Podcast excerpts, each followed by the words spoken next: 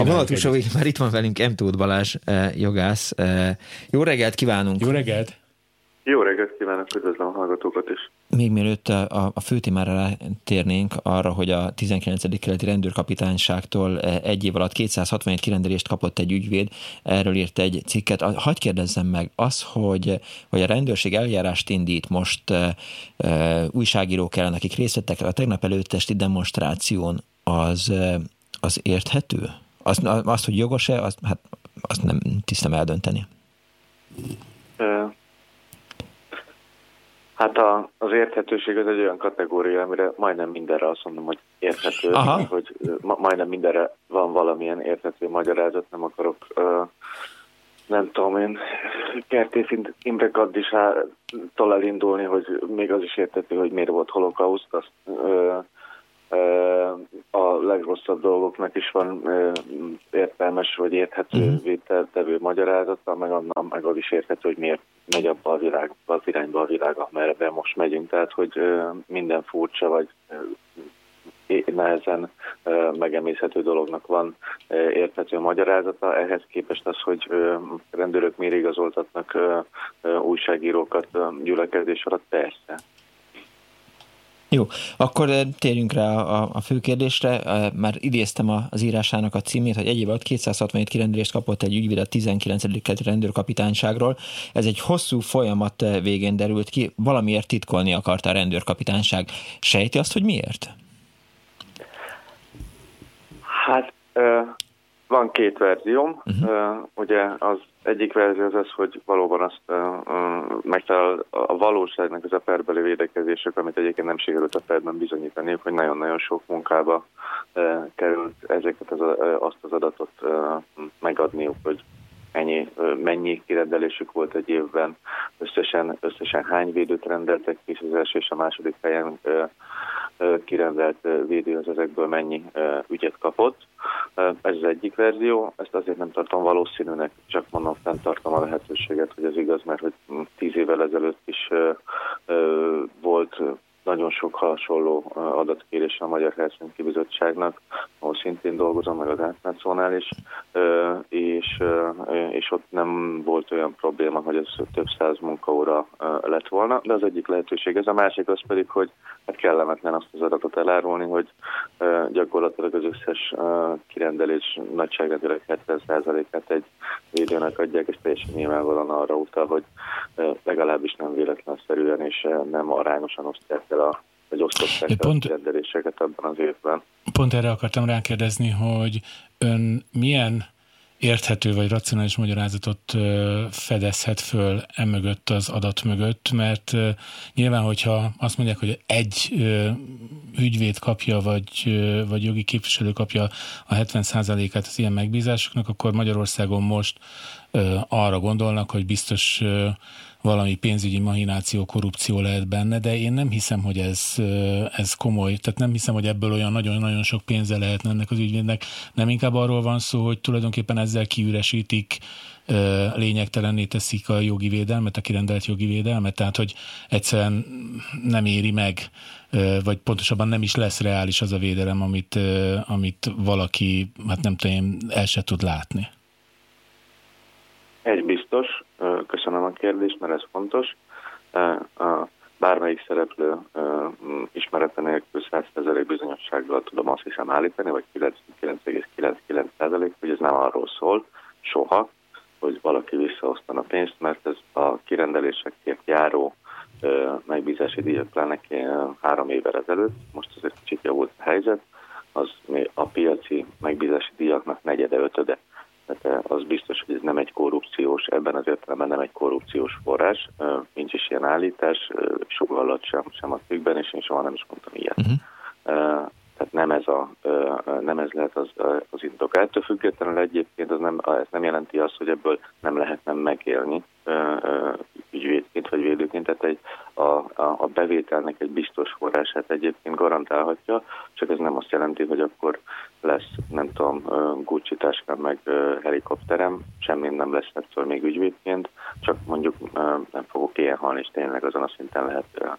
kirendelésből megélni.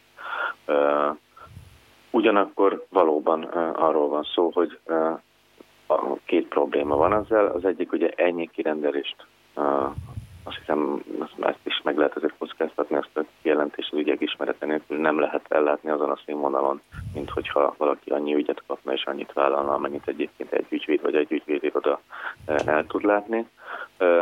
Sokszor ugye ilyen esetekben a nyomozati szakban meg sem jelennek a kirendelt védők, erre vannak statisztikák. Magyarul úgy megy le a nyomozás, és úgy emelnek valakivel szemben vádat, vagy nem is találkozott védővel Másrészt pedig igen, így ugye könnyebb a rendőrségnek is a dolga, és ez a motivációbb lehet adott és a rendőrség is, hogy egy kevésbé akadékoskodó védőt választ. Hogy konkrét esetben erről van szó, vagy nem, azt nem tudom mondani megint, mert nem tudom ki a védő, tehát a nevét nem kérdeztük, az ügyeit pláne nem nézhettük meg, mert az meg nincs közünk.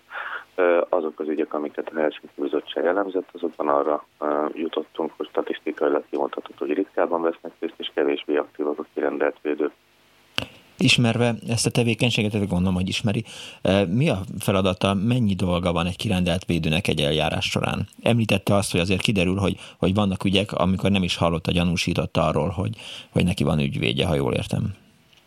E, így van. E, én ugye a Börszön is fogda megfigyelő programban, amíg volt ilyen, és nem mondta fel az állam, addig én elég sok emberrel beszéltem fogvatartás alatt, és ez egy tipikus mondat volt, hogy nincs védőm, mondtam, hogy biztos, hogy van, meg kell lennie, a fogva van tartva. Mondta, hogy ja igen, van, csak soha nem láttam, tehát ez egy jellemző mondat volt, meg mondom, ezt mértük is.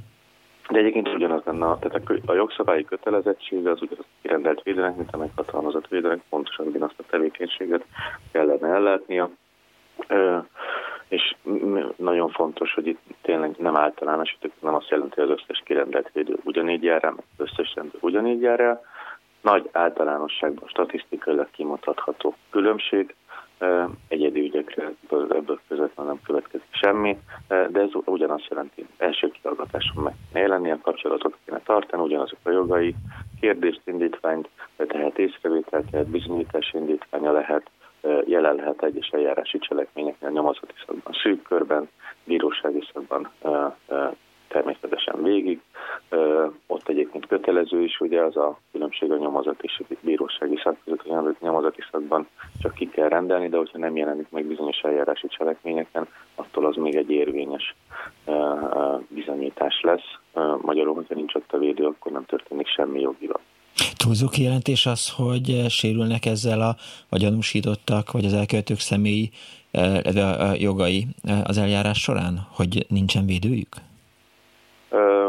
Nem, szerintem nem túlzó az, hogy valakivel szemben le, le, lemegy egy mondjuk fél éves, egy éves, másfél éves nyomozás, és úgy emelnek vádat, hogy, hogy, hogy nem találkozott a védőjével, vagy mondjuk csak egyszer. Az, az olyannyira nem túlzó, hogy, van arról Emberi Európai Bíróságának döntése, és Magyar Alkotmánybíróságnak is döntése, hogy egy olyan rendszert működtet az állam, amiben, amiben nem biztosítja a objektív feltételeit vagy garanciáit annak, hogy egyébként hatékony legyen a védelemhez való jog. Ez a védelemhez való jognak a sérelmét jelenti, ami az alkotmányba is, a alaptörvénybe, és az Emberi Jogok Európai Egyezményébe is ütközik, tehát rendszer szintű rossz szabályozás az egyébként jogilag is ért, értékelhető. Az, hogy egy-egy esetben egyébként van probléma, az értelemszerűen nem állami felelősség. Választhat valaki egyébként rossz meghatalmazott védőt is, meg lehet valakinek egy-egy esetben rossz kirendelt védő is, de hogyha tipikus a rendszerben az, hogy egyébként úgy működik, akkor az, akkor az problémás, és itt fontos, nem tudom, hogy meddig tudunk beszélni, de ezt nem szeretném elfelejteni, hogy ugye most már nem így néz ki a rendszer, amivel szintén vannak még problémák, de most már nem a rendőrség választ védőt főszabály szerint, hanem, a, hanem az ügyvédi kamarák. Ez elég sok 10-12 évig tartott, amíg, amíg, amíg az első mondjuk itt dokumentált, országosan dokumentált problémát eljutottunk oda, hogy ez változott. De hogy egyébként ez 2017-es büntetőjárási törvényben tavaly alapján tavaly változott meg, ami szerintünk egy nagyon-nagyon fontos lépés, ezért is volt az egyébként az egyik, amiért mondjuk a Helsinki Bizottság teljesen pozitívan nyilatkozott sok problémája mellett egyébként a büntetőjárási törvényről, mert hogy tíz év után most jutottunk el hogy elfogadta a jogalkotó, hogy ezen módosítani kell. Akkor ennek örülhetünk. Mi mindenképpen örülünk, azt nyilván el kell mondani itt is, de nem egy mély szakmai elemzés terelt ilyen interjú, hogy a új rendszernek is vannak problémái, uh-huh. amit most nem fog ismertetni, ez nem jelenti azt, hogy most már jött a Kánaán, de két dolog legalább megoldódott. Egyrészt a terheltek nem, nem gondolják azt, hogy a rendőr az mondjuk együtt működik a védővel, mert mondtak ilyet is, teljesen, teljesen alaptalanul, csak hát a rendőr választja az én védőmet, a rendőr meg az én ellenfelem, akkor nem biztos, hogy fogok bízni a védőben, tehát hogy az alap esetben is egy problémát jelent, ez már ki van lőve ez a probléma. A kamarát azt, az senki nem gondolja, hogy eh, nem lenne független a hatóságoktól, vagy ha igen, akkor ez teljesen észszerűtlen vélelem, és egyébként pedig eh, főszabály szerint ABC sorrendben véletlenszerűen eh, megy, választ mm, a védőt a rendszer, innentől kezdve elvileg arányosnak is kéne lennie. Ez nem teljesen hibátlan és nem teljesen pontos, de hogy a, az irány az azt gondolom, hogy egyébként a kiindulási ponthoz képest jó. Köszönjük szépen, hogy itt volt. Az elmúlt percekben nem tud Balást hallhatták. Jogászt, köszönjük még egyszer. Viszontalásra. Viszontalásra.